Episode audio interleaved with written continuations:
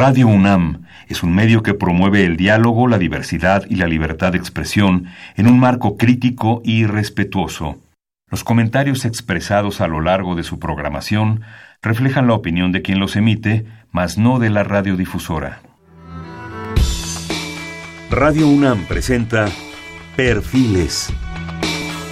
Un espacio abierto al conocimiento y la crítica de los proyectos universitarios que transforman nuestro país.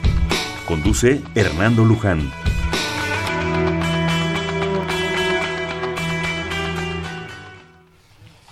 Buenas noches, estamos en Perfiles. Este es un espacio en donde conversar con las mujeres y los hombres que día a día forjan nuestra universidad.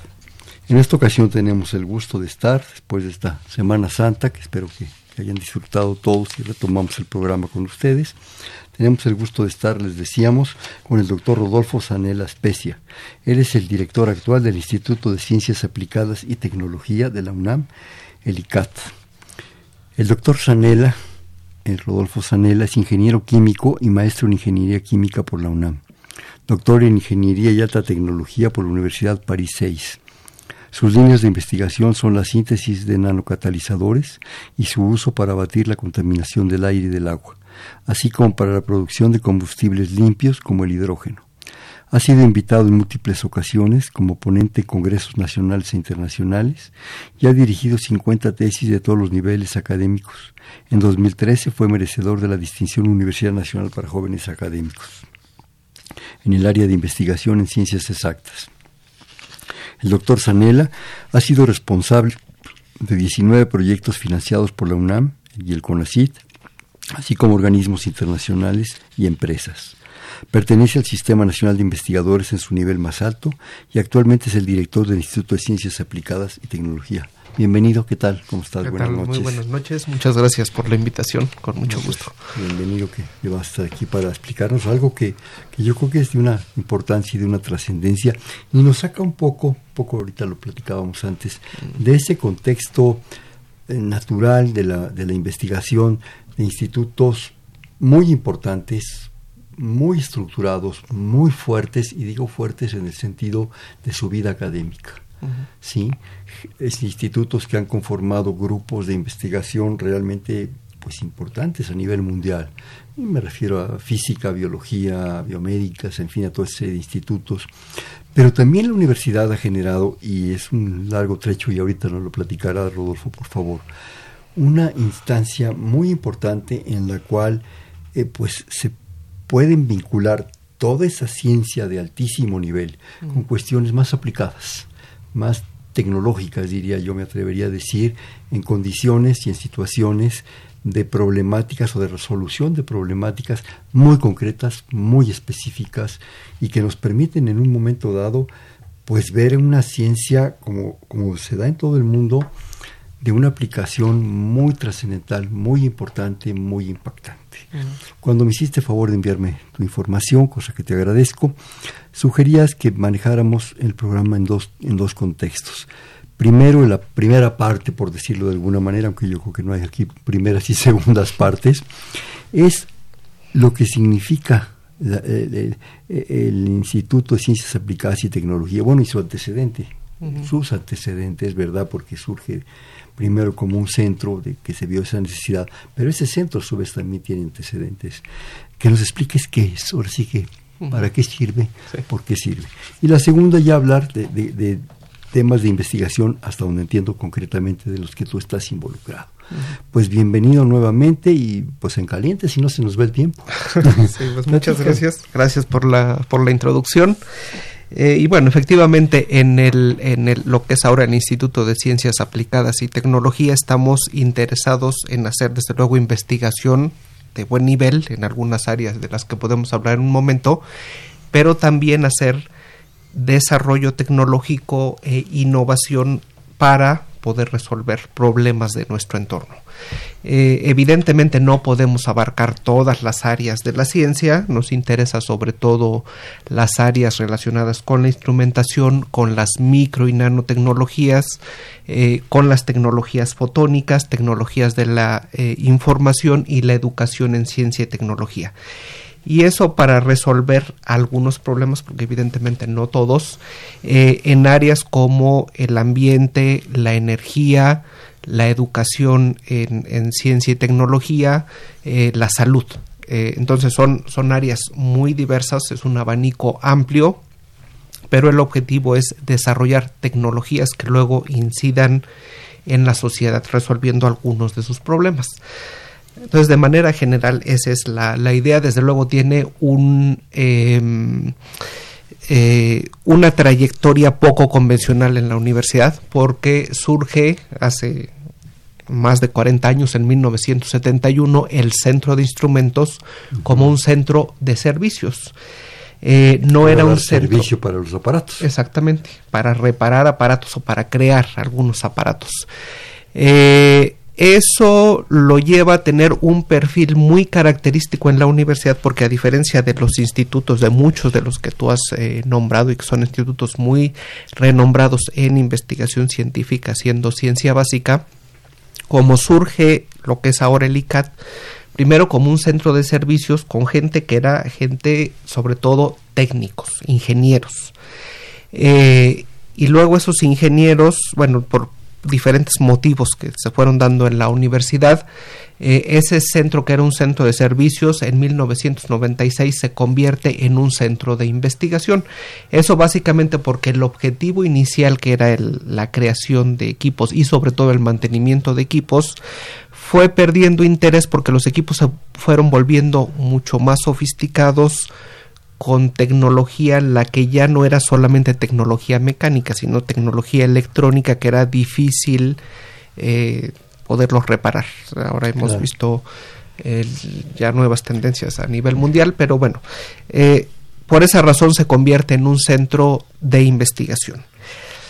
Eh, y sobre todo era investigación en instrumentación. Posteriormente, por diferentes motivos en la universidad se van incorporando nuevos académicos, algunos técnicos académicos, se van incorporando también algunos investigadores, porque ahora como era un centro de investigación, se incorporan investigadores y se convierte después en el Centro de Ciencias Aplicadas y Desarrollo Tecnológico. Que entonces ahí ya es un, un abanico amplísimo, ya, sí, lo que fue el SECADET. Y entonces no era ya solamente hablar de instrumentación, sino de, temas amplísimos, ¿no? Las ciencias aplicadas, el desarrollo tecnológico, pues eh, pueden ser muchas cosas, ¿no? Ya no solo era servir y arreglar, sino generar. Sí, pero la gran ventaja de cómo fue surgiendo eso es que se creó un grupo importante de lo que nosotros ahora llamamos tecnólogos, que son sobre todo eh, académicos que están en la figura de técnico académico, aunque también algunos en la figura de investigador, y que han sido capaces de dar el salto de ya no solamente hacer ciencia básica, que la ciencia básica es importantísima, desde luego es el fundamento, pero también poder desarrollar dispositivos para aplicar la ciencia básica en la solución de ciertos problemas. Y entonces eso es lo que nos ha hecho diferente, esa trayectoria que de, haber surgido como un centro diferente, como un centro de servicios, luego como un centro de investigación, donde la gente que, que fue contratada inicialmente, pues fue tratando, fue, tuvo que ir eh, evolucionando en su carrera, porque al principio era una carrera que era más de mantenimiento, convertirse en una carrera eh, más aplicada, digamos, exactamente productiva, y hacer una conexión entre la ciencia, el desarrollo y la aplicación. Y entonces eso nos ha permitido pues tener éxito en desarrollar una serie de dispositivos que se han transferido, que están utilizándose y que están eh, pues sirviendo a la sociedad, ¿no? Que es una parte importante también de la investigación científica, porque finalmente pues ese es el objetivo. Desde luego la investigación científica se trata de crear conocimiento, pero el fin último es que genere un beneficio para la sociedad, ¿no? Yo creo que el conocimiento y la investigación que se requiere para analizar, revisar, eh, contextualizar ese conocimiento es algo que constantemente debe ir cambiando, debe irse adaptando, debe irse moviendo. Mm. Es, es un problema evolutivo es evolución y adaptación, ¿no? Y yo creo que la velocidad del mundo que estamos viviendo con todos sus elementos, lo vemos en los aparatos. Yo recuerdo, el otro día no sé por qué estaba yo platicando con alguien, amigo, nos estábamos acordando de los primeros teléfonos celulares. ¿Te acuerdas que eran como aquellos walkie-talkies de la guerra? Eran unas cosotas así, ¿verdad? Un tabicote, ¿verdad? Con una antena, y entonces lo cargaban aquí en un estuche, en fin. Y ahora son unas cositas chiquititas, delgaditas, que te permiten hacer maravillas. Aquello era para hablar y recibir llamadas. Eso se, se, va cambiando, se va adaptando, ¿no? Se va moviendo. Y eso habla también de que la investigación requiere de eh, nuevas perspectivas, nuevas formas de ver, nuevas visiones de ver las cosas para generar esa adaptación. Porque si no, pues te, quedas en, simplemente en, vaya, en el caso, por ejemplo, pienso también de, aquellos viejos microscopios que usábamos en la facultad, ¿verdad? extraordinarios que eran una responsabilidad, pues que le movías aquí, subía y bajaba. Mm. Para las maravillas que hay ahora, aún para los estudiantes, requieres una innovación y un conocimiento del elemento. Yo quisiera un poco que empezaste precisamente con esa palabra, innovación. ¿Qué significa innovación? Bueno, e, es difícil de... Por eso que me lo expliques. De, de, definir, pero yo creo que es la creación de cosas nuevas, la creación desde la investigación científica, porque se puede innovar en diferentes campos. Sí, alguna vez yo tuve la suerte de trabajar, de conocerlo cosa que fue muy agradable con el ingeniero Amado Santiago, que era miembro de ustedes. Y me regaló un libro que se llamaba Innovación, Invención, y no creo que otra palabra usaba. Lo dedicó, cosa que le agradezco. Y era eso, es ese cambio. Pero perdón, te interrumpí, Rodolfo. es la innovación? Es eso, la, creación de cosas nuevas, de cosas eh, revolucionarias, ¿no? pero con una eh, base científica claro, muy fuerte. Con una base científica eh, hablábamos de los teléfonos celulares hace un momento y yo creo que si a, cualquiera de nosotros nos hubieran dicho hace 20 años que con un aparatito como estos íbamos a poder comunicarnos con todo el mundo, ver la información de todo el mundo, eh, tomarle fotografías a nuestra abuelita en el restaurante, entre otras muchas cosas que se puede hacer con ese dispositivo, hubiéramos dicho, eso es una locura, ¿no? Eso este, es ciencia ficción, ¿no? Y ahora lo tenemos y lo utilizamos todo el tiempo. Entonces, eso es, digamos, el, la conjunción de ciencia, desarrollo, innovación, ¿no? Y la innovación la búsqueda de nuevas propuestas, nuevos Exactamente basado en todo ese conocimiento que se va acumulando. Sí, sí. Otro ejemplo que creo que es precioso es la regla de cálculo. Ajá. No sé si a ti todavía dando no, no, todavía sí, ya es más tengo mi regla de cálculo Faber-Castell. Entrabas a la facultad con tu regla de cálculo, la escala C y D y los cursores y los logaritmos y en fin, y ahí andabas y su estuche pues, y le ponías talco para que corriera bonito, ¿verdad? Y unos años después las guardamos porque venía Texas Instruments y Hewlett Packard, que en una cosita así le picabas y te daba todo. Eh. Claro, te impedía pensar, ¿sí? O menos te limitaba. Y después lo que ha venido. Ahora tienes cálculos impresionantes a una velocidad impresionante que están superadísimos aquellos mm, aparatos. Sí. y muchas veces no sabemos por de qué área va a venir la innovación, ¿no? Hay una anécdota interesante que en algún momento Napoleón III fue a visitar a Volta o tercero, fue a visitar a Volta porque quería que le enseñara esos dispositivos que, que él creaba, hay unas celdas electroquímicas de cobre y zinc, ¿no? Eh, y, y, y em, eh, Napoleón III le preguntó a Volta, ¿y eso para qué sirve? ¿no? Y Volta no le pudo contestar en los años 1800 que 100 años después eso revolucionaría el mundo porque de ahí se iba a crear la electricidad, ¿no? Claro. Y, con la electricidad ahora hacemos absolutamente todo. No podríamos imaginar un mundo sin electricidad. Claro. Entonces, bueno, yo creo que es importante promover la ciencia, pero también con una visión específica, no limitar ningún, ningún área de la ciencia porque no sabemos de cuál de esas áreas va a surgir las innovaciones de las que hablábamos, pero así es, ¿no? Así es. Y también un poco con los pies en la tierra.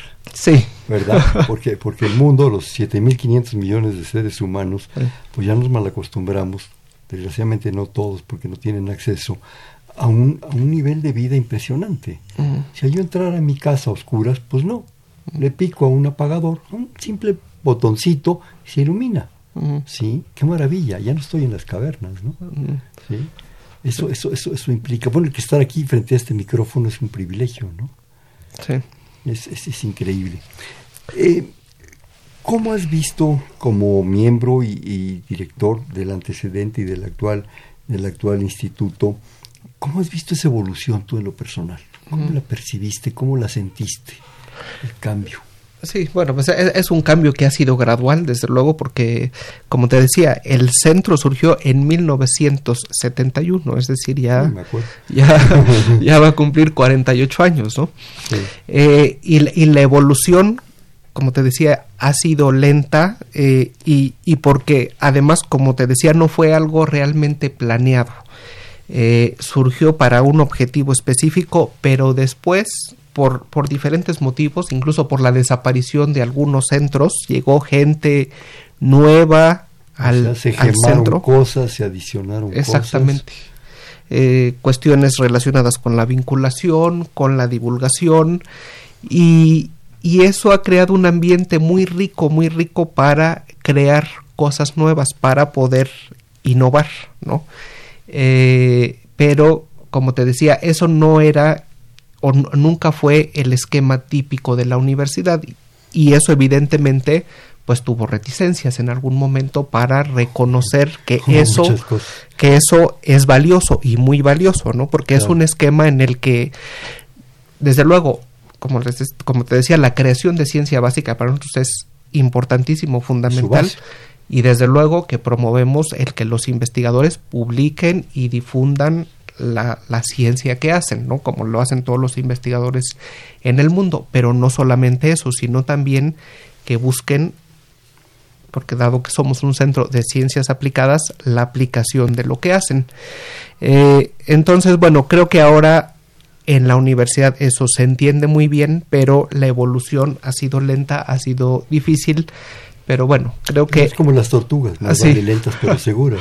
Al final estamos muy contentos de esa evolución porque ahora pues es mucho de lo que se quiere hacer, ¿no? No solamente generar ciencia básica, sino también tratar de aplicar el conocimiento. Yo recuerdo cuando el Centro de Instrumentos, 71, ¿verdad? Poquito tiempo después, tenían ustedes un área que a mí me parecía muy importante y llegué a compartir algunos de sus productos, aquella área de cuestiones de educación de la ciencia. Sí. Amigos conocidos míos, este, Roberto Sayavedra, Héctor Covarrubias, en fin, estaban ahí y alguna ocasión hicimos cosas con ellos, trabajos con ellos, compartimos cosas. Tenía cosas muy bonitas, unos paquetes, me acuerdo, eh, de cuestiones de, de enseñanza de la ciencia, en fin y, realmente era sorprendente que no nada más es que estuvieran arreglando microscopios y telescopios y todo eso, ¿no? sino involucrados en un problema de la educación de la ciencia. Y lo hacían para niños y hacían una serie de elementos muy, muy importantes, muy interesantes, que le permitían a los jovencitos pues involucrarse en el conocimiento de una manera no tan informal como podía ser la divulgación, sino más formal hablando de educación. ¿no?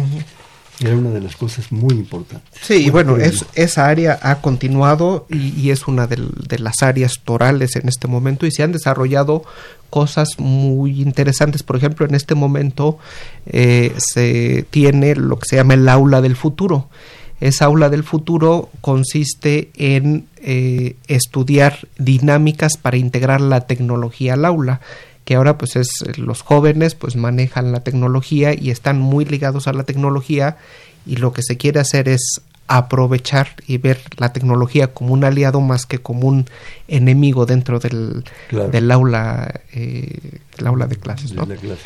Eh, y entonces se han desarrollado toda una serie de eh, instrumentos dispositivos que y bueno, eh, los colegas que, trabajan en esas áreas han sido muy exitosos porque eh, han logrado transferir ese, eh, ese concepto que le llaman el aula del futuro a diferentes universidades, incluso escuelas de educación primaria en México y en el extranjero, por ejemplo, se ha instalado en universidades en Chile, en universidades en Francia. Los productos de México. Los productos, sí, que se han desarrollado en, el Instituto de Ciencias Aplicadas y Tecnología. Entonces, eh, bueno, eso que, siempre estuvo en el... Eh, pues en, en, los objetivos desde lo que fue el centro de instrumentos, porque el centro de instrumentos surge casi al mismo tiempo que el Colegio de Ciencias y Humanidades, ¿no? Y entonces se, decía que debería de eh, promover el, pues la enseñanza de las ciencias, pero sobre todo, y se ha trabajado mucho a nivel medio eh, superior, ¿no? Pero también, pero se ha trabajado en todos los niveles educativos y un proyecto también eh, muy relevante es la educación para comunidades indígenas inmigrantes, que ha sido también un proyecto que ha llevado Fernando Flores y Leticia Gallegos, eh, muy, y, también ahí está Héctor, o estuvo Héctor Covarrubias con, con ellos porque ya se jubiló. Ah, se jubiló. Se jubiló, sí. Eh, y, y, que ha sido eh, muy exitoso porque han desarrollado libros en, en colaboración con la Dirección de Educación Indígena de la SEP para la educación de, de, las comunidades indígenas inmigrantes es un programa con un componente social, una componente social muy fuerte y esos libros se han convertido en libros libros de texto que ahora la SEP edita en eh, masivamente. Sí, masivamente. Y se han desarrollado muchísimos prototipos para la enseñanza de las ciencias desde el nivel básico eh, y medio, medio superior.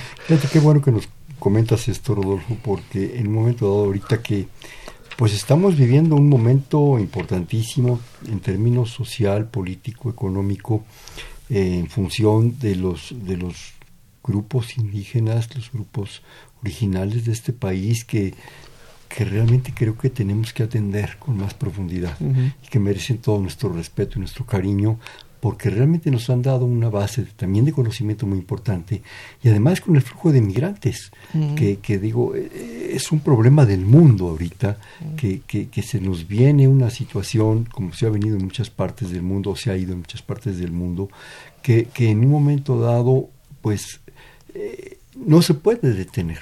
La gente tiene necesidad de condiciones de vida pues estables, tienen derecho también y, eso implica migraciones, movimientos sociales, movimientos eh, muy, muy difíciles de atender. Y que se esté atendiendo por parte de una instancia como ustedes, se esté aplicando estas cosas, pues sinceramente yo, yo, yo desconocía esto, ¿no? no porque tenga yo que conocer todo, pero eso implica que la Universidad Nacional está atendiendo este tipo de, propuestas. Ahora, esas eh, aulas del futuro, yo espero que de todas maneras jamás se olvide al maestro. Ah, yo creo que el maestro para ti debe ser como para mí, tenemos recuerdos de, de, maestros extraordinarios que nos cambiaron la vida. ¿sí? La tecnología es, es impresionante, no la vamos a detener ya jamás. Pero, pero ese maestro que te da, que te enseña, y no solo te enseña cuestiones aplicadas o cuestiones de información, sino te enseña lo que es él, eso es inapreciable, ¿no? Eso es, es algo fundamental. Sí, sí, pero bueno, el, desde luego ahí no, no se trata de, que las tecnologías suplan al maestro, ¿no? sino que el maestro use las tecnologías, lo complemente para hacer un, digamos, una enseñanza eh, más eh, con, más con, más soporte, probablemente, ¿no?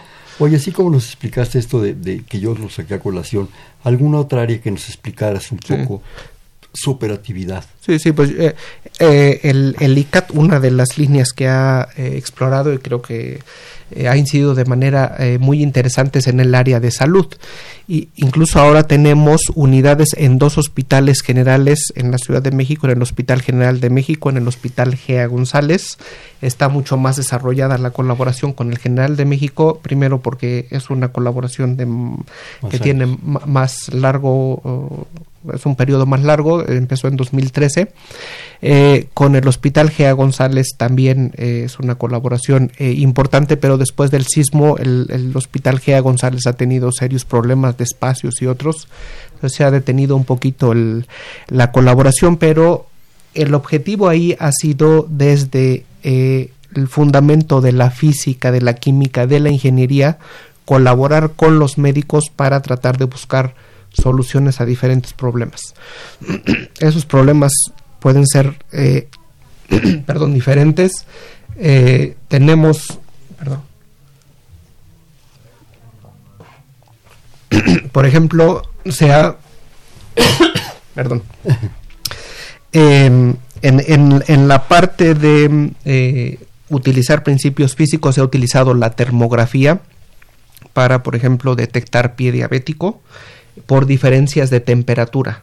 Eh, en la piel de una persona que tiene ese tipo de problemas. Se han desarrollado implantes craneofaciales, eso está también ya transferido. Se ha desarrollado eh, instrumentos para detectar fibrosis en hígado graso, todos esos son no solo instrumentos que se quedan en el laboratorio, son instrumentos que están transferidos y están en uso eh, en los hospitales. ¿no? Entonces es un área también que se ha desarrollado muchísimo, el área de eh, la salud, pero no la salud desde un punto de vista biológico, biomédico o médico, ¿no? sino desde sino más bien desde la parte desde la tecnológica. parte exactamente desde la parte tecnológica se han desarrollado también instrumentos para eh, entrenamiento de los médicos, por ejemplo, para hacer cirugía de próstata, para hacer cirugía eh, de cerebro, porque el médico tiene que entrenarse, esas son cirugías pues que se hacen eh, muy precisas, muy finas. Muy precisas, exactamente, pero eh, con instrumentos muy precisos se tienen que hacer cortes muy ya el bisturí evolucionó. Exactamente, sí. Entonces, bueno, pues eh, se han desarrollado ese tipo de eh, instrumentos para la, el entrenamiento de los médicos.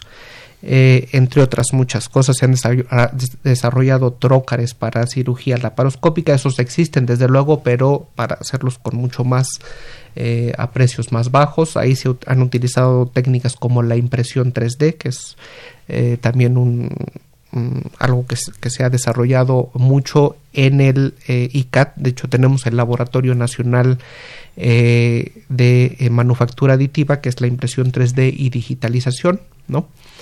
Entonces, bueno, pues esa es otra, otra de las áreas en las que se ha incidido, en, las áreas de, de salud. Luego también está el área de energía. se han desarrollado diferentes instrumentos, por ejemplo, para elaboración de hornos solares, para captación solar, para eh, producción de hidrógeno, que es un combustible limpio a partir de la ruptura de la molécula del agua, entre otras eh, eh, muchas cosas. alguna vez, muy buen amigo, y precisamente por ser muy buen amigo no se acabó la amistad, que no tenía nada que ver con la universidad, me dijo, oye, ¿y para qué sirve la universidad? Porque acababan de publicar la barbaridad de, del presupuesto, ¿verdad? Que era un presupuesto considerable en este país que no es que seamos millonarios, estamos mal repartidos, que es otra cosa, ¿no? Sí, ¿para qué sirve la universidad? Y de repente ahorita con esto, Rodolfo, eh, y no es crítica, pero tómalo como quieras, yo creo que es urgente que ustedes den a conocer estas cosas, ¿sí? Este asunto de hacer materiales para los indígenas, los inmigrantes, hacer cuestiones eh, para los diabéticos, para las personas con enfermedades prostáticas, con ese tipo de cosas, yo creo que es importantísimo que, que, que, la gente, el común de los mortales, que estamos aquí parados frente a ustedes, nos lo conozcamos, sepamos el impacto y la trascendencia y la cantidad de energía, de recursos, de nuestros impuestos que están trabajando ahí. Sí, pues aquí tengo una pequeña lista de, de, de, prototipos o de desarrollos que se han hecho que podría eh, describir rápidamente. Hay eh, un topógrafo corneal portátil eh, que a diferencia de un topógrafo normal que usan eh, los oftalmólogos, este es un dispositivo pequeñito que se puede utilizar para, eh, pues para pacientes que no pueden mantenerse en estado, em, bueno, que tienen que estar acostados por algún motivo. Para los procesos de manufactura de implantes craniofaciales que ya había mencionado, se ha desarrollado un exoesqueleto robótico eh, para pacientes que tienen problemas de movilidad, eh, un sistema de microposicionamiento, esto es para seguir los movimientos de eh, animales, sobre todo de ratones, eh, y también para ver sus conexiones neuronales. Pues no sé, eso eh, eh, eso lo, hacen en fisiología. es un gato electrónico, digamos. Sí, exactamente. Luego están platinas de corte de pericarpio bovino para fabricación de válvulas cardíacas. Eh, se han desarrollado bocinas ultrasónicas para dirigir el sonido a lugares específicos. Eh, ya había hablado de los atenuadores y, mesas para eh, hornos solares. Se han desarrollado multinucleadores para la extracción de muestras de fondo marino, que pueden extraer muestras desde hasta 5.000 metros de profundidad. Se han desarrollado concentradores solares eh, que se han utilizado como prototipos en restaurantes para generar energía, porque a través de sus desperdicios pueden generar eh, metano. Eh, luego el desarrollo de, pues, diferentes dispositivos para la enseñanza de las ciencias, de las que ya habíamos comentado, y también eh, bueno, por ejemplo, hay una, se desarrolló una prensa de moldeo automático para polímeros, esa se, se, transfirió a la empresa Total en Estados Unidos. Se han desarrollado también equipamiento de preparación de emulsiones nutricionales que se han transferido a una empresa que se llama Fresenius Kabi que está en Alemania. ¿Transferir qué quiere decir? ¿Que da los derechos? Sí, se da los derechos y ya sea que se se vende la y la UNAM recibe una cantidad o bien hay otros esquemas en los que la, la UNAM por cada em, por cada pieza que se fabrica recibe una, eh, una regalía, digamos, ¿no? ¿No le costea más, perdón, a la universidad patentar eso? Porque claro, la universidad no es fábrica, no es productora. O sea, este es un esquema interesante. Hay muchos de ellos que están patentados, desde luego. Eh, hay diferentes esquemas de protección de la propiedad intelectual y en función del esquema que sea más adecuado es el que usamos para proteger el conocimiento y luego para transferirlo. Pero desde luego que la UNAM tiene una contraprestación. Eh, eh, la contraprestación es diferente dependiendo de quién se, se transfiera. Si es una empresa como Total o Fresenius Cavi, que son empresas que tienen fines de lucro, ahí la, la, negociación es diferente y hay muchas cosas que transferimos a los hospitales sin ningún costo. Nosotros tenemos la colaboración con los hospitales, los hospitales sabemos que tienen típicamente han tenido carencias, actualmente tienen incluso más porque tuvieron recortes eh, serios, eh, pero desde luego nosotros somos una eh, institución que es financiada por el Estado y finalmente por la sociedad mexicana y se retribuye a la sociedad mexicana el financiamiento que nos otorgan a través de, de algunos dispositivos que se crean para los hospitales y que ellos los usan pues también sin, sin ningún fin de lucro, ¿no? Entonces es parte del compromiso social de la universidad, ¿no? De, ser una educación libre, laica, en fin, todo lo que se ha dicho, pero además con un compromiso social muy amplio y muy fuerte. Rodolfo, ¿me permites hacer un, corte de estación, por favor? Estamos en Perfiles, un espacio en donde conversar con las mujeres y los hombres que día a día forjan nuestra universidad. Estamos platicando con el doctor Rodolfo Sanela Especia, actual director del Instituto de Ciencias Aplicadas y Tecnología, el ICAT, de la Universidad Nacional Autónoma de México. Estamos a sus órdenes en el 5536 8989, le repito, 5536 8989.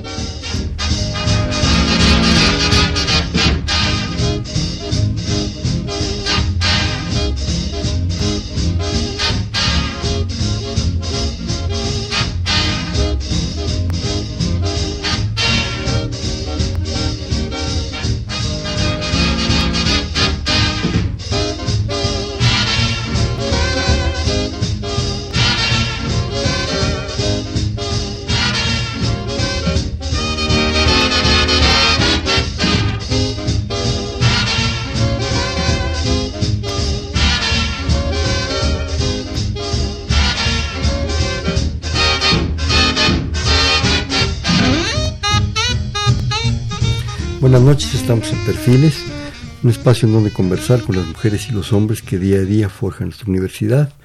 Estamos en el 5536-8989, 5536-8989. Por si ustedes tienen alguna duda, alguna sugerencia con el doctor Rodolfo Sanela Especia, nuestro invitado actual, actual y actual director del Instituto de Ciencias Aplicadas y Tecnologías, el ICAT de la Universidad Nacional Autónoma de México. Rodolfo, este, ¿Quieres algún me decías que quieres un poco comentar sobre las cuestiones de nanociencias, nanotecnología. Por favor. Sí. Bueno, em, e, entre los diferentes temas que se desarrollan al interior del Instituto de Ciencias Aplicadas y Tecnología está el estudio de las micro y nanotecnologías, sobre todo el desarrollo de materiales nanométricos. Eso, perdón, es la miniaturización de, Exactamente, muchas cosas. ¿no? Sí, el, el, nanómetro pues, es la mil millonésima parte del metro, ¿no? Entonces son escalas muy pequeñas y lo que se ha visto es que cuando eh, la escala, cuando los átomos o la materia se acomoda en, en tamaños tan pequeños, las propiedades físicas, químicas, físico-químicas y otras, las pueden ser las propiedades ópticas, las propiedades magnéticas, la reactividad, cambia respecto a cuando tenemos el material en, en, forma de bulto o en forma como lo vemos nosotros. Macro, digamos. Exactamente, en forma macro, ¿no? Entonces, bueno, eso para los físicos, para los químicos, eh, incluso para los biólogos, pues despierta un gran interés porque se pueden descubrir propiedades distintas a los que tiene un material en forma macro, como lo decías. Entonces, bueno, pueden cambiar diferentes propiedades y podemos tener, por ejemplo, metales que en, en forma macro o en forma de bulto eh, funden a 1100 grados centígrados y si disminuyes el tamaño a 2 nanómetros puede fundir a 200, 150 grados centígrados. Algunos pueden estar fundidos a temperatura ambiente, ¿no? Eso, bueno. ¿Eso es eficiencia? bueno, pues. Eh, no, te, pregunto sinceramente, o sea, ¿eso te da una cierta eficiencia? Sí, desde luego que te da eficiencia, por ejemplo, en, los, en lo que yo estudio en cuestión de eh, mm, reacciones químicas eh, mediadas por un catalizador. Mm. ¿Por qué? Porque para, para llevar a cabo una reacción química normalmente se requiere de energía. Y la energía, como la vemos, pues a través de eh, temperatura, alta temperatura, alta presión. Pero utilizando catalizadores y sobre todo catalizadores nanométricos puede disminuirse muchísimo el nivel de energía que se requiere para pasar los reactivos a productos que normalmente los productos sí, es eficiente. Entonces evidentemente pues se eficientizan los procesos no claro todo se mide en, función de, energía no sí exactamente. Entonces sí desde luego que eh, el, el, estudiar los nanomateriales eh, se puede ver como una cuestión de mayor eficiencia energética pero también con posibilidades muy importantes en diferentes rubros eh, y, tiene aplicaciones en diferentes áreas, eh, pues en, áreas relacionadas desde luego con la salud, con la energía, con el medio ambiente. Ahora tenemos, hemos tenido nuevamente las contingencias eh, atmosféricas y, por ejemplo, algo que, que nos ha permitido reducir de manera significativa la contaminación del ambiente son los mofles catalíticos, donde hay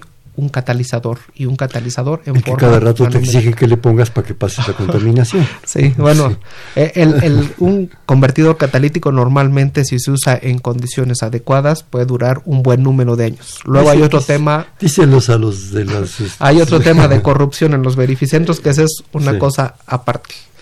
Eh, pero pero los, los convertidores catalíticos normalmente están bien diseñados y funcionan bien siempre y cuando no se modifique las condiciones. luego me pasa el dato de cuántos años porque me lo acaban de hacer cambiar, pero bueno, hacemos otro tema.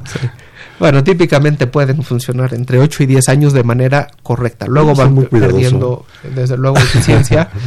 Eh, pero bueno, ese, ese es otro ese Es otro boleto. hacemos otro programa de eso.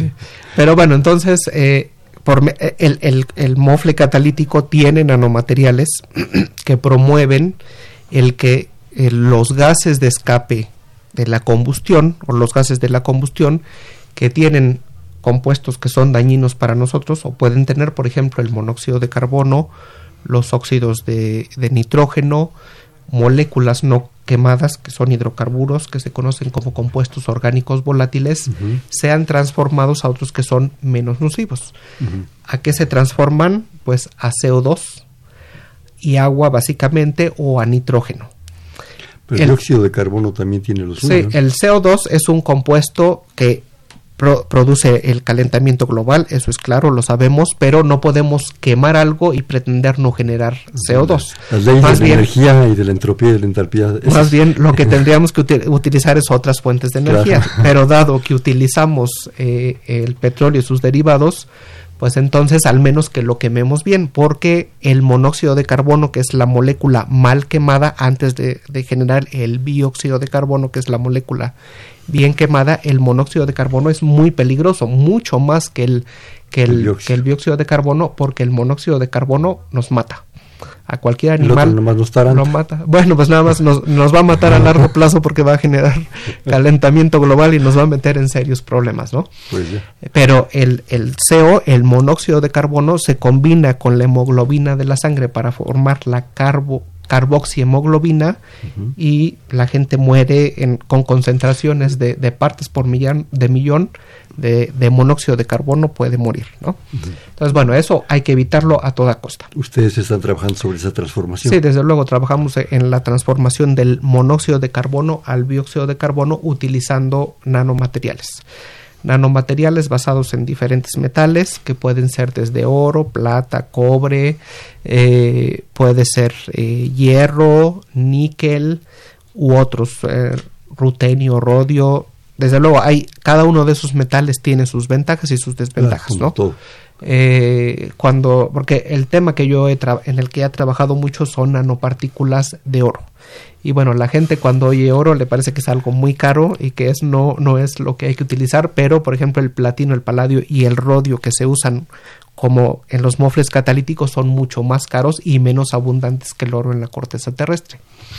Desde luego, luego se puede eh, combinar con otros metales o sustituir totalmente el oro por metales más abundantes, más baratos, incluso por óxidos, por óxidos que son mucho más estables y más baratos.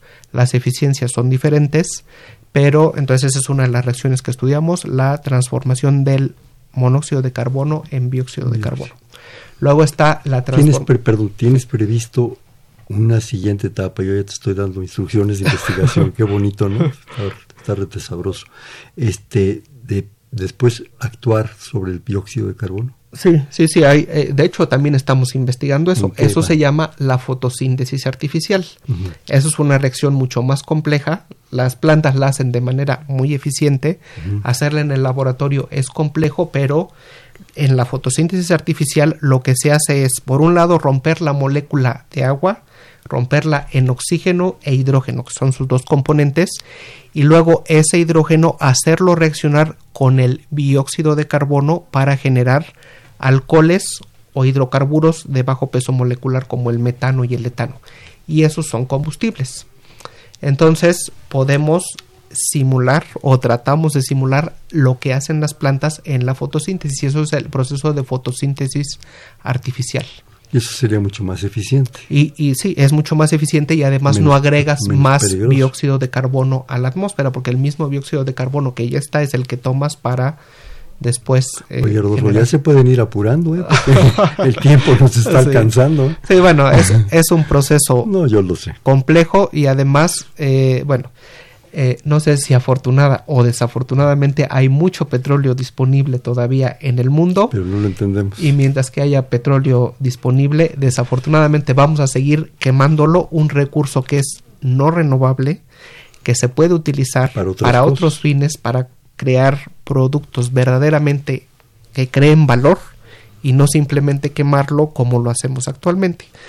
Pero pero eso hay intereses económicos fuertes, hay incluso países que dependen de eso y muy difícilmente se van a impulsar otro tipo de energías, otro tipo de em, tecnologías como las que he descrito, mientras que sigamos teniendo petróleo. Desafortunadamente nos lo vamos a acabar o cada vez va a ser menos disponible. Pero deja una dependencia, Rodolfo. Sí. Porque cuando se acabe, toda una industria, todo un movimiento de países, de, grupos humanos, depende de eso. ¿Y qué vas a hacer? Te van a agarrar con el dedo en la puerta. No, y sobre todo, ¿qué van a hacer las próximas generaciones cuando no tengan la alternativa? Ese compuesto que es de gran valor, no para quemarlo, para hacer otras cosas. Claro, una alternativa pues paralelo. Sí. Entonces, bueno, desafortunadamente para desarrollar ese tipo de tecnologías se requiere financiamientos fuertes, los cuales en este momento sobre todo son difíciles de acceder a ese tipo de financiamientos. Pues sí, me imagino. Eh, entonces, bueno, pues por ahí está la respuesta a tu pregunta. Pero me, perdón, yo te interrumpí con el asunto de que si tenían una alternativa al, monóxido. Me ibas a comentar otra cosa. Sí, bueno. Nocivas a todos. En el, en el mofle catalítico, como decía, hay tres reacciones que se, que se llevan a cabo. La segunda reacción es la, la reducción de los óxidos de nitrógeno, que son compuestos precursores del ozono, a nitrógeno y oxígeno o a nitrógeno y agua y luego la combustión eh, de los hidrocarburos no quemados, que son los compuestos orgánicos no volátiles, a, otra vez a, dióxido de carbono y agua. Pero además, eh, sobre todo en los motores a diésel, eh, existen otro tipo, otro contaminante que no es un contaminante gaseoso, que son las partículas, sobre todo en forma de hollín. Y esas son también extremadamente peligrosas. De hecho, está probado que las partículas de hollín son cancerígenas porque se alojan en los pulmones y causan cáncer. ¿El es el humo? Sí, es el smog. El. O el humo de una fogata, el humo de una... Sí, las partículas negras que vemos, ese es que además te dejan oliendo a... Exactamente. Entonces, nosotros estamos desarrollando también catalizadores para quemar ese hollín, que el hollín pues se puede quemar porque finalmente es carbón. Y el carbón, si tú lo calientas a una cierta temperatura, que son del orden de 650 grados centígrados y le pones oxígeno, se quema. Nosotros estamos desarrollando catalizadores a base de nanopartículas para poder llevar a cabo esa combustión a temperaturas mucho más bajas. Temperaturas típicas de la operación de los mofles catalíticos o incluso de dispositivos que podríamos instalar, por ejemplo, en eh, en sistemas de aire acondicionado por los que se recircula el aire y que podrías estar transformando diferentes contaminantes que hay en ambientes cerrados, porque muchas veces los ambientes cerrados están más contaminados que los ambientes abiertos. Eso es algo que también hay que tener en cuenta porque muchas veces en nuestra casa tenemos más contaminación que fuera. Porque se concentra y porque además tenemos muchos productos ahí que pueden estar generando contaminación. Y que no por ejemplo, los productos de limpieza, por ejemplo, cuando estamos cocinando eh, en la cocina de nuestra casa, el gas no se está siempre quemando de manera totalmente eficiente y podemos generar desde monóxido de carbono hasta hollín. Cuando se tizna el, eh, la, olla, es porque se está generando hollín y ahí hay que tener cuidado porque estamos respirando partículas de las que se llaman PM10, PM2.5, que se pueden estar alojando en nuestros pulmones. Por razón el tizne es tan importante para los mexicanos. Esas ollas tiznadas. Bueno. bueno, entonces nosotros desarrollamos ese tipo de materiales que pueden transformar los gases que ya mencioné a otros menos, que no son nocivos, que a la larga son peligrosos, sí, por el calentamiento global, pero que no son nocivos. Transformar el hollín en otra vez dióxido de carbono y agua e incluso estamos empezando una nueva línea de investigación porque los, los, nanomateriales que hemos desarrollado, sobre todo los que contienen plata y cobre, son capaces de inactivar bacterias, virus y hongos. Entonces, pues... también van ahí juntos con pegados. Sí, sí, está, esos están, eh, por ejemplo, en las estaciones de metro, en los hospitales, en los estacionamientos, sobre todo los estacionamientos cerrados, hay, hay concentraciones importantes de uno o varios de esos eh, compuestos o patógenos que he mencionado, ¿no? Entonces, a través de cambiar las propiedades de los materiales, al, al, hacer, al disminuirles el tamaño, podemos promover y eficientar, como lo decías, todas esas reacciones para utilizar menos energía y sobre todo para hacerlo mucho más rápido y más eficiente ese tipo de procesos. Yo creo que un problema, pienso yo, digo, no soy especialista ni antropólogo ni etnólogo, que existe en el campo mexicano, en las zonas eh, rurales mexicanas, es el maravilloso jacal, ¿sí? donde adentro se tienen unos hornos preciosos de piedra, de barro, ¿sí? donde se está quemando leña. Sí, las famosas cocinas de humo. Sí. Entonces creo que la incidencia, creo yo, alguna vez lo escuché, la incidencia de problemas respiratorios y cancerígenos en esas espléndidas mujeres que están echando tortillas, sí, porque están prácticamente frente al anafre, que frente al comer, respirando eso desde chiquititas. Nacen prácticamente enseñándoles a echar tortillas. Esas tortillas son una maravilla. Yo no cambio nada por una tortilla de esas. Pero esas mujeres sufren. Y, en un momento dado, a los 30, 40, 50 años, tienen problemas respiratorios impresionantes, porque además no solo es lo que tienen cerca, sino lo que se concentra. ¿Han ustedes trabajado algo sobre esos comales, esas cocinas, esas cosas. en específico, con, con, ese tipo de, cocinas de humo, jacales, no, no, lo hemos van y se comen las tortillas. Exactamente. Pero desde luego se podría, tenemos que avanzar en el desarrollo del prototipo, porque en eso estamos trabajando ahora, en el desarrollo de un prototipo ah, que pueda... lo están haciendo. Sí, lo estamos haciendo, digamos, a nivel laboratorio en este momento tenemos que avanzar en el desarrollo de la tecnología para poner esos eh, materiales que hemos desarrollado en estructuras tipo panal para que se pueda recircular el aire a través de, de, ese tipo de dispositivos y luego pues que tú puedas poner en tu oficina, en el hospital, en el estacionamiento, en la estación de metro o incluso en la cocina de humo donde se esté quemando em, eh, carbón o leña y se esté generando esas partículas, un dispositivo que esté recirculando el aire y esté convirtiendo eso que se tiene que atrapar en un filtro, lo esté convirtiendo en dióxido de carbono, que es lo que queremos cuando quemamos algo. Evidentemente, cuando quemamos algo, el objetivo final es transformarlo a dióxido de carbono. Que luego hay un, problema de, calentamiento global, esa es otra cosa pero sí, y hacerlo además eficiente y hacerlo barato claro. para esta gente.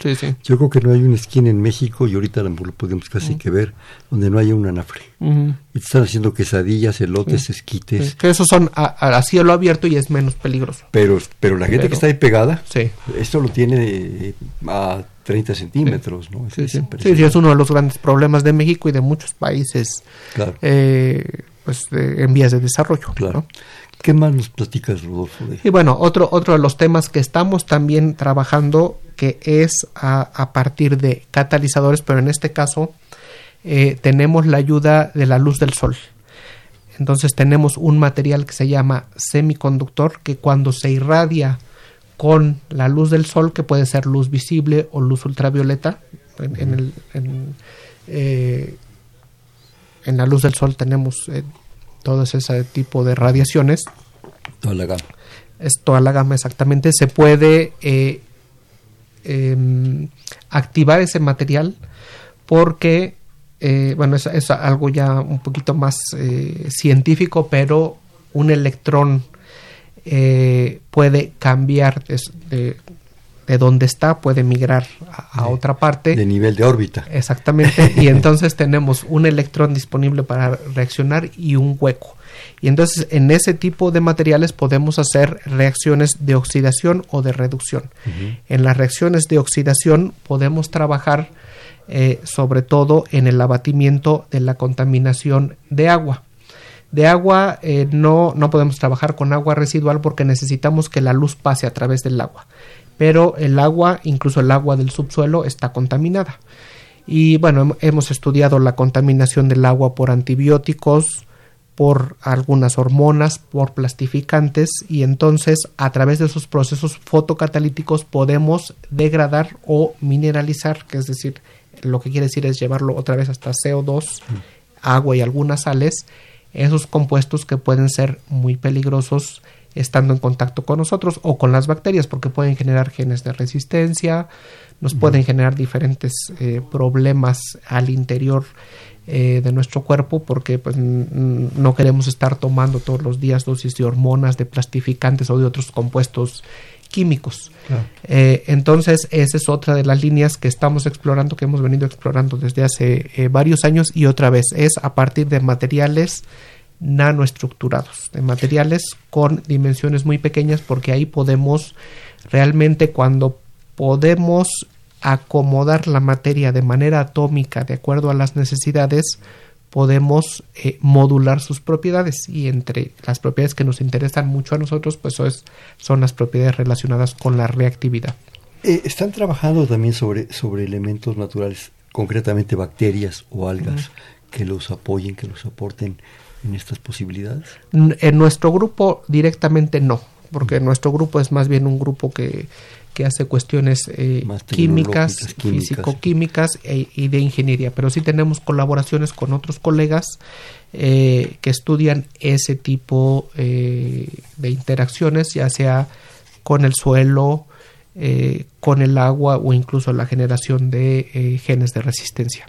Sí, en un momento sería una propuesta interesante que con elementos naturales o seres naturales y seres vivos se pudiera generar este proceso también de una manera pues más pues más natural también no más eficiente probablemente no lo sé. Este Rodolfo nos quedan escasos cuatro minutos. Alguna otra cosa que tengas ahí en, el tintero que quieras Sí, bueno, pues a lo mejor les puedo eh, platicar de otro tema que ya lo, lo toqué así de manera eh, rápida, que es un tema muy interesante, que es eh, la ruptura de la molécula de agua, porque, como les decía, cuando se rompe la molécula de agua se puede generar hidrógeno y oxígeno. Y el hidrógeno eh, es un eh, combustible, tiene un nivel energético muy importante y cuando se combina con el oxígeno para generar otra vez agua, pues, tiene una, una cantidad de energía por unidad de masa tres veces mayor que el de la gasolina. Y entonces la gran ventaja de eso es que eh, nosotros podríamos, en lugar de poner gasolina al auto, ponerle agua y por medio de una celda de combustible, bueno, primero habría que romper la molécula de agua y por una celda de combustible, eh, pues generar la energía que requeriría el auto para circular. Simplemente con agua. Simplemente con agua. Eh, entonces, bueno, también es una, es una tecnología que, se está desarrollando, todavía está... Si, cierran las gasolineras, no importa.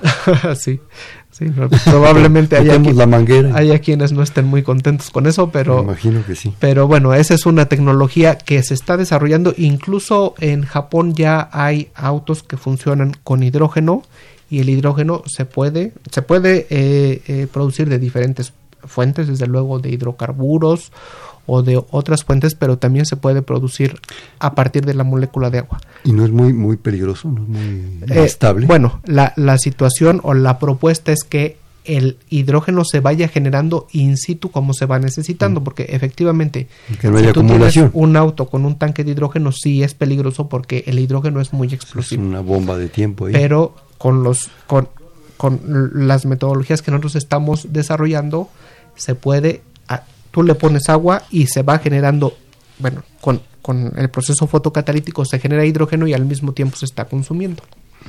Oye, nos quedan escaso un minuto y medio, rápido, una conclusión, Rodolfo, alguna cosa. Bueno, pues yo creo que eh, retomando con lo que iniciamos con el Instituto de Ciencias Aplicadas y Tecnología, creo que ha sido una eh, trayectoria muy interesante de cómo se ha podido generar eh, ciencia básica para resolver problemas. Y yo creo que eso es algo que eh, pues debemos de seguir eh, promoviendo al interior de la universidad. Desde luego tenemos que seguir creando conocimiento, pero también aplicar ese conocimiento para la resolución de los problemas de la sociedad. Involucrarse con la sociedad, y creo que es un, un espíritu y una vocación de la propia universidad. Rapidísimo, yo te digo una palabra y tú me dices la que se te ocurre. Ciencia. Eh, pues infinito. Tecnología. Aplicación. Innovación. Resolución de problemas. Inventos. Eh, pues, eh, la primera. Beneficio para la sociedad. Patentes. Eh, negocio. La UNAM. Grandeza. El país actualmente. con muchas posibilidades. ¿Y quién es Rodolfo Sanel? Pues un, un científico que le interesa em, los nanomateriales, que le interesa crear soluciones para eh, pues mejorar sobre todo el medio ambiente y generar energías. dijiste como 25, eh, pero bueno. Este fue Perfiles, un espacio en donde conversar con las mujeres y los hombres que día a día forjan su universidad. del Instituto de Ciencias Aplicadas y Tecnologías, el ICAT, el doctor Rodolfo Sanela Especia. Rodolfo, como siempre, muchísimas gracias. Gracias a ti por la, la coordinación general, la doctora Silvia Torres. En la producción, Carmen Sumaya. En los controles, Humberto Sánchez Castrejón. En la conducción, Hernando Luján. Este fue Perfiles, un espacio en donde conversar con las mujeres y los hombres que día a día forjan la universidad. Gracias. Buenas noches. Perfiles, un programa de Radio UNAM.